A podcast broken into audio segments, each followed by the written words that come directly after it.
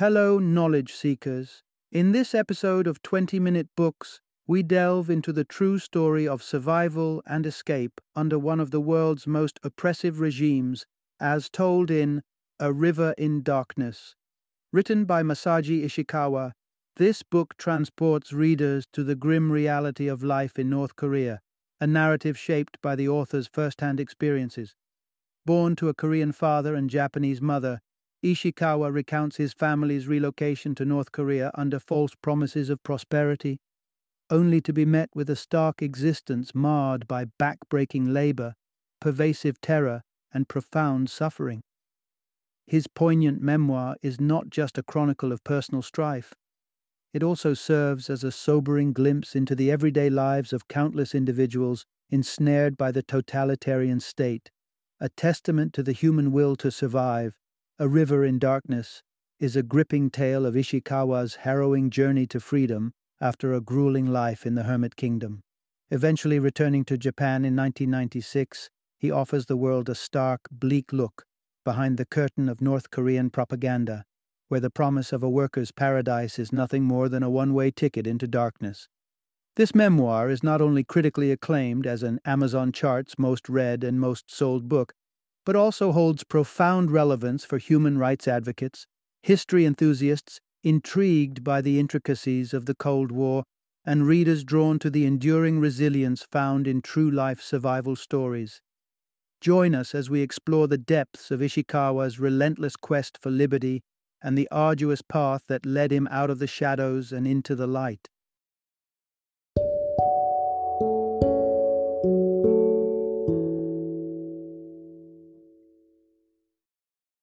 A River in Darkness One Man's Escape from North Korea.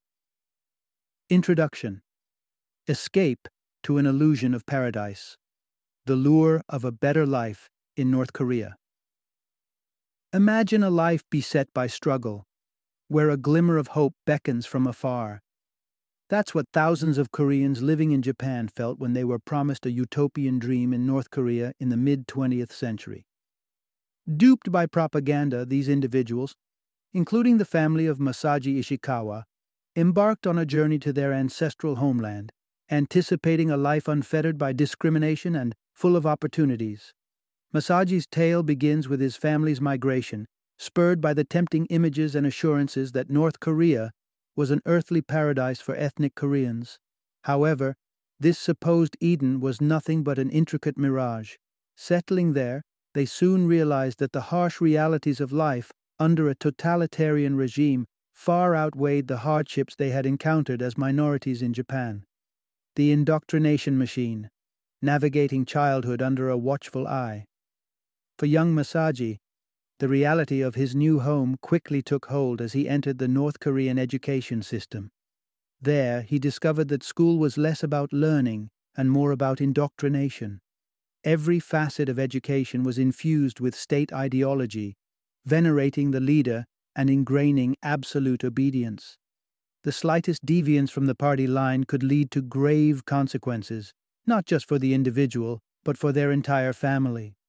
Masaji's narrative invites the listener to walk with him through the austere corridors of his school, sharing eye opening experiences that reflect the oppressive environment children grow up in. The relentless propaganda, the fear induced conformity and the suppression of questioning minds reveal the dark undercurrent running beneath the veneer of solidarity the regime showcases to the world. A perilous quest for liberty, the treacherous path to escape North Korea. As Ishikawa grew older, the daily toil and ever present specter of hardship in North Korea grew unbearable. With famine looming and the regime's grip as tight as ever, the decision to flee to China became the only perceivable escape route for a chance at freedom. Yet, the journey was fraught with danger. The odds were significantly stacked against those who dared to dream of life beyond the border. Listeners will find themselves on the edge of their seats as Masaji's perilous escape to freedom unfolds, rooted in sheer desperation and audacious hope. His story sheds light on the harrowing treks undertaken by many North Korean defectors, underscored by the understanding that turning back is not an option, while success is a matter of life and death. In a River in Darkness. Masaji Ishikawa offers more than just a memoir. He presents a stark illumination of the human spirit's resilience alongside a sobering testament to the realities of life under one of the most enigmatic and repressive regimes in modern history. Through his eyes, we see the crushing weight of authoritarian rule and the indomitable will of those who aspire to taste the sweetness of freedom, however perilous the path may be. Part 1 A Journey from Japan to North Korea, when hope turned to disillusionment. In a Herculean exodus, a mix of hopeful Koreans and Japanese citizens sailed away from their lives in Japan, beckoned by the promises of a socialist utopia across the sea. More than a hundred thousand were enticed by the allure of a paradise on earth, a phrase that would soon taste bitter in their mouths. The hopeful voyage warped into dismay the moment Ishikawa's family and others disembarked. The North Korean shore crew's ragged attire was a stark contrast to the visions of prosperity they were sold, signaling perhaps the first crack in their dream. Further confirmation came with their inaugural meal, a spread of foul smelling dog meat that revolted even the hungriest amongst them. The confining cold room they were kept in upon arrival only deepened their sense of foreboding, and upon reaching Dongchong-ri, their assigned village, the reality of their situation became impossible to ignore. Far from the capital city of Pyongyang, where connection holders lived relatively well, they found themselves outcasts, strangers perceived as alien intruders. For Ishikawa, this alienation came to a head on his very first day at school. Branded with both his foreign possessions and the stigma of being Japanese, he quickly adapted to the local customs to avoid drawing attention. His mother, too, despite her education and skills as a nurse, faced the brunt of discrimination. She was met with coldness and denied employment until she could grasp the Korean language. Reduced to foraging to supplement their meager provisions, Ishikawa's mother wandered the mountains in a silent testament to their shattered hopes. What loomed over the family was a life of hardship and persecution in place of the promised idyllic existence as they tried to scrape together a living on the meager earning of a father turned farmer. The disillusionment of Ishikawa's family paints a vivid picture of the crushing reality faced by so many who were lured to North Korea under false pretenses a poignant reminder of the fragility of hope when faced with the harsh truth of authoritarian rule. Part 2 Navigating a Predetermined Path The Harsh Reality of Schooling in North Korea. Ambitious and eager, Ishikawa clung to the belief that through diligence and academic success, he could lift his family out of their dire situation. Yet, what he encountered within the strict confines of the North Korean educational system was a sobering disillusionment. Ishikawa's fate, he discovered, was not his to dictate. It was instead determined by the rigid caste system of North Korean society, which dictated one's future based on family background, perceived loyalty, and physical capabilities. The elite were funneled toward academia, the strong conscripted into the military, and the rest, those like Ishikawa deemed hostile, were relegated to a life of labor. Any aspirations of breaking from the path laid out before him were swiftly dashed. His academic commitment mattered little in the face of his social classification. When requested to express his vocational desires, Ishikawa pragmatically listed factory work, considering it a slight step above the toils of agriculture, only to find the door to even this modest ambition firmly closed. Amidst these crushing disappointments lay the taxing school life, characterized by unyielding indoctrination and onerous societal obligations. Lessons on science and mathematics were enmeshed with propaganda lauding the great leader Kim Il sung, leaving no room for independent thought. Students like Ishikawa, who bore the skepticism of an outsider, still had to feign acceptance, for deviating from the accepted narrative could spell severe repercussions. This compelled even the doubters to mouth the regime's doctrines as silent dissent was often their only shield against suspicion. Rituals such as the annual collection of rabbit pelts added another layer of distress. The task was not only physically challenging, but morally taxing. As families grappling with starvation were forced to consume the very rabbits meant for military attire.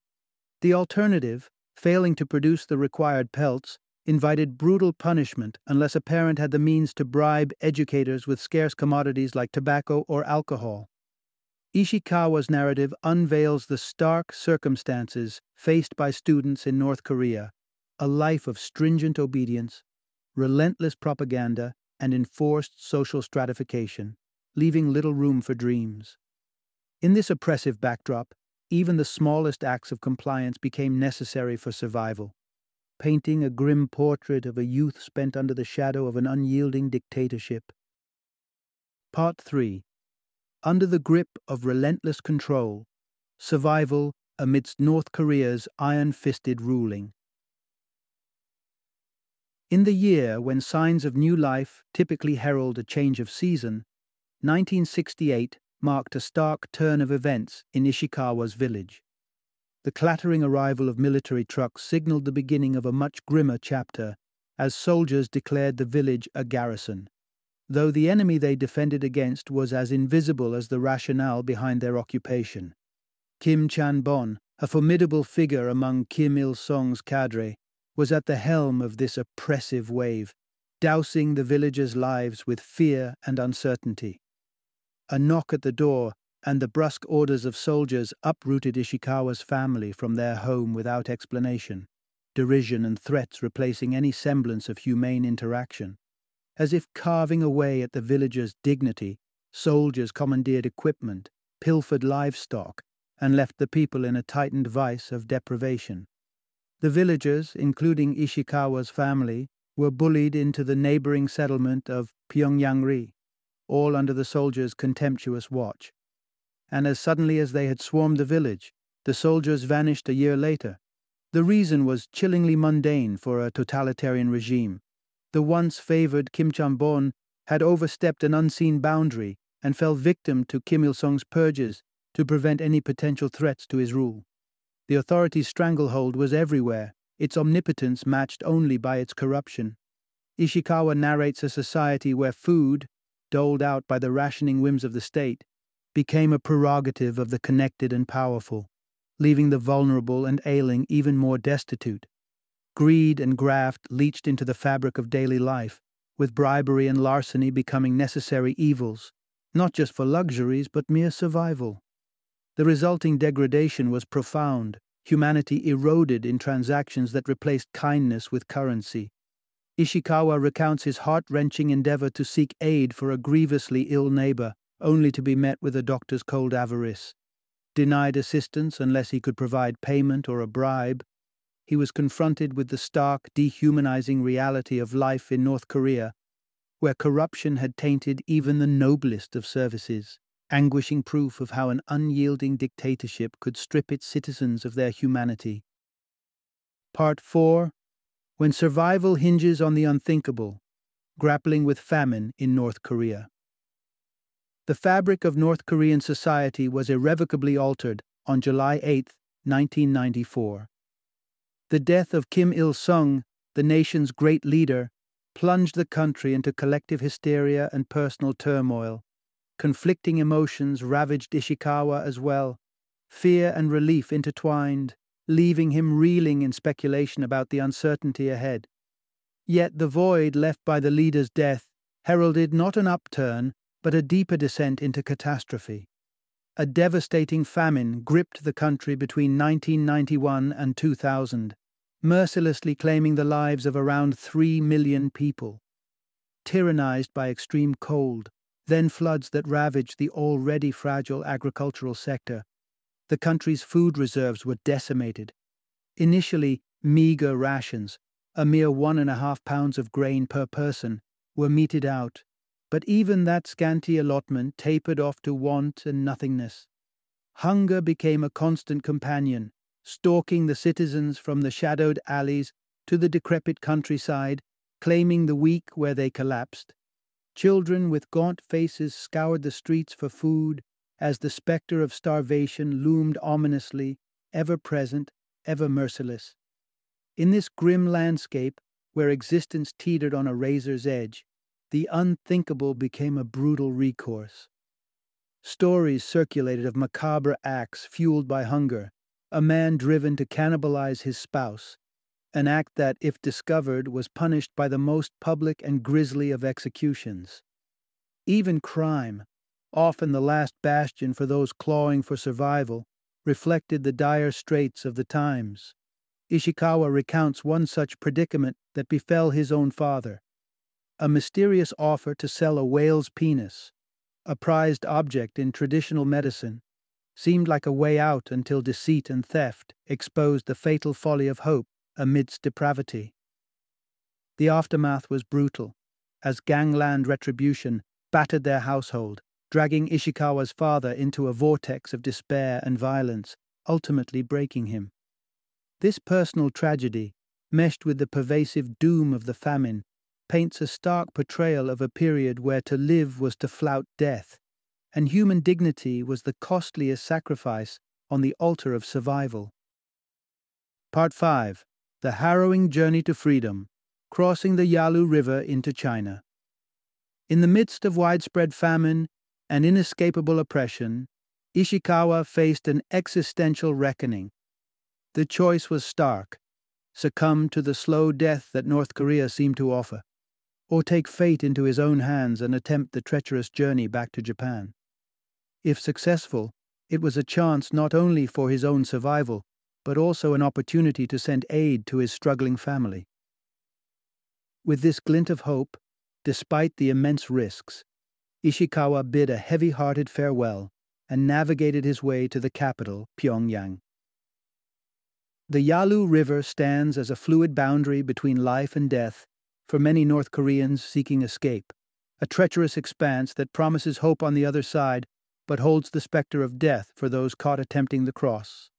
Tales of barbaric punishment for the act of fleeing serve as a grim deterrent. The infamous nose ring case Ishikawa heard of where a captured family facing a grossly inhumane and lethal penalty underscored the dire consequences of failure. Aware of the daunting odds, driven by a pact of blood signed friendship between North Korea and China, which often sees defectors forcibly return to the nightmare they fled from, Ishikawa nevertheless pressed on toward the Yalu River in Hyesan. Upon his arrival, a daunting sight unfolded. Soldiers, vigilant and armed, peppered the riverbank, their eyes a constant threat to his secretive passage. Ishikawa's resolve wavered as he questioned the possibility of a successful escape. Fortune, however, came cloaked in the downpour of a stormy night. With heavens obscuring the watchful gaze of soldiers, Ishikawa seized his moment and plunged into the Yalu's racing waters. Yet, triumph teetered on the edge of tragedy as he neared the far shore, only to be seized by the current and hurled against a rock. Darkness consumed him. Awakening after two days, a disoriented Ishikawa was greeted by the sight of a tail wagging dog. Not a source of sustenance as he had been conditioned to view such animals, but a companion, a pet. This simple, joyful sight was the unmistakable sign of his arrival in China. Against harrowing odds and death defying challenges, Ishikawa had achieved the seemingly impossible. His daring swim across the Yalu River marked not just a geographic transition, but the indomitable human spirit's triumph in the relentless quest for liberty. Part 6 The Arduous Odyssey to Repatriation Ishikawa's Precarious Return to Japan. The treacherous waters of the Yalu River behind him Ishikawa found a semblance of sanctuary through contact with the Japanese Red Cross. His tale, that of a once Japanese citizen breaking free from North Korean clutches, was unprecedented and startling. The Red Cross swiftly enacted a plan, connecting him with the embassy in Beijing, and after verification, the green light for his return to Japan shone like a beacon of hope. Yet even this beacon flickered with uncertainty, as the journey back to his birth country was fraught with fresh fears. Ishikawa was ensnared by the paranoia that accompanies such tenuous freedom, every sound a potential herald of betrayal and capture. In an unfriendly city, even well intentioned hospitality offered little relief, as sleep became an elusive ally, chased away by the dread of being discovered. Time ticked by at a lethargic pace, with Ishikawa imprisoning himself in the provided quarters to avoid detection, opening doors with cautious delays as trust crumbled to dust. When word of his ticket to Japan filtered through, not even the elation of departure could stave off the terror that perhaps prying North Korean ears were also privy to the conversation. A clever ruse was devised. The Japanese consul's wife provided attire befitting a nondescript businessman, and a clandestine tunnel became the passageway to a waiting vehicle. The airport loomed ahead, promising yet harboring potential pitfalls with every step. October 15th, 1995, marked Ishikawa's poignant return to Japanese soil after 36 years of absence. But the tangible soil of his homeland did little to soften the cultural and social reintegration that lay ahead. Japan's complex society was a puzzle to Ishikawa, leaving him perplexed and unable to secure gainful employment. Reliant on government welfare and grappling with an unfamiliar environment, fitting in was a complex challenge. A fleeting sense of normalcy with a cleaning company was soon overshadowed by whispers of his North Korean past, forcing Ishikawa to preemptively sever ties and retreat once more. Alone and without means, his cherished aim of supporting his family evaporated, replaced by the grim news that starvation, the very phantom Ishikawa had escaped, had claimed the lives of his wife and daughter. The fabric of Ishikawa's life woven with courage and suffused with loss, remains a stark testament to the resilience required to navigate the aftermath of defection and the daunting task of forging a new existence on old soil. Final summary Masaji Ishikawa's family was drawn away from Japan by the promise of a better future, a promise cast by the North Korean regime. Yet upon their arrival, the shimmering prospect of prosperity dissipated into a harsh reality trapping them within a relentless authoritarian web. Life under the North Korean flag was rife with discrimination, scarcity, and the heavy hand of state surveillance, veering drastically from the idyllic life they had been assured. As if the daily grind of surviving under strict state control wasn't punishing enough, a devastating famine struck, further tightening the vice around the people. In these bleakest of times, Ishikawa chose defiance over despair, he crafted a dangerous escape strategy, determined to evade the grip of the regime that had so ruthlessly dictated his fate. His escape through the Yalu River was fraught with peril, but it was a testament to a spirit unwilling to be stifled. Having returned to the land of his birth, Ishikawa faced new challenges, struggling to acclimate to Japanese society and finding himself adrift amid a sea of unfamiliar customs and expectations. Steeled by the trials he had weathered, Ishikawa set his memories to paper, etching a poignant chronicle that sheds unflinching light on the reality of life under one of the world's most repressive governments. A River in Darkness is not merely an autobiography, it is a narrative of profound human suffering, punctuated by acts of immense courage. Masaji Ishikawa's story stands as a beacon of resilience and a somber reminder of the enduring struggle for freedom and dignity that defines so many lives caught in the shadows of totalitarian regimes.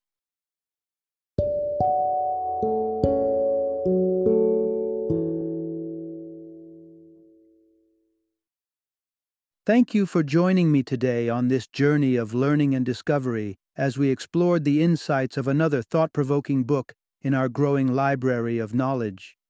If you've enjoyed our time together, please take a moment to follow our podcast, give us a five star rating, and share 20 minute books with other knowledge seekers. Your support truly means a lot. Don't forget to join me again in the next episode, where we will delve into another enriching book. Until then, happy reading and happy listening.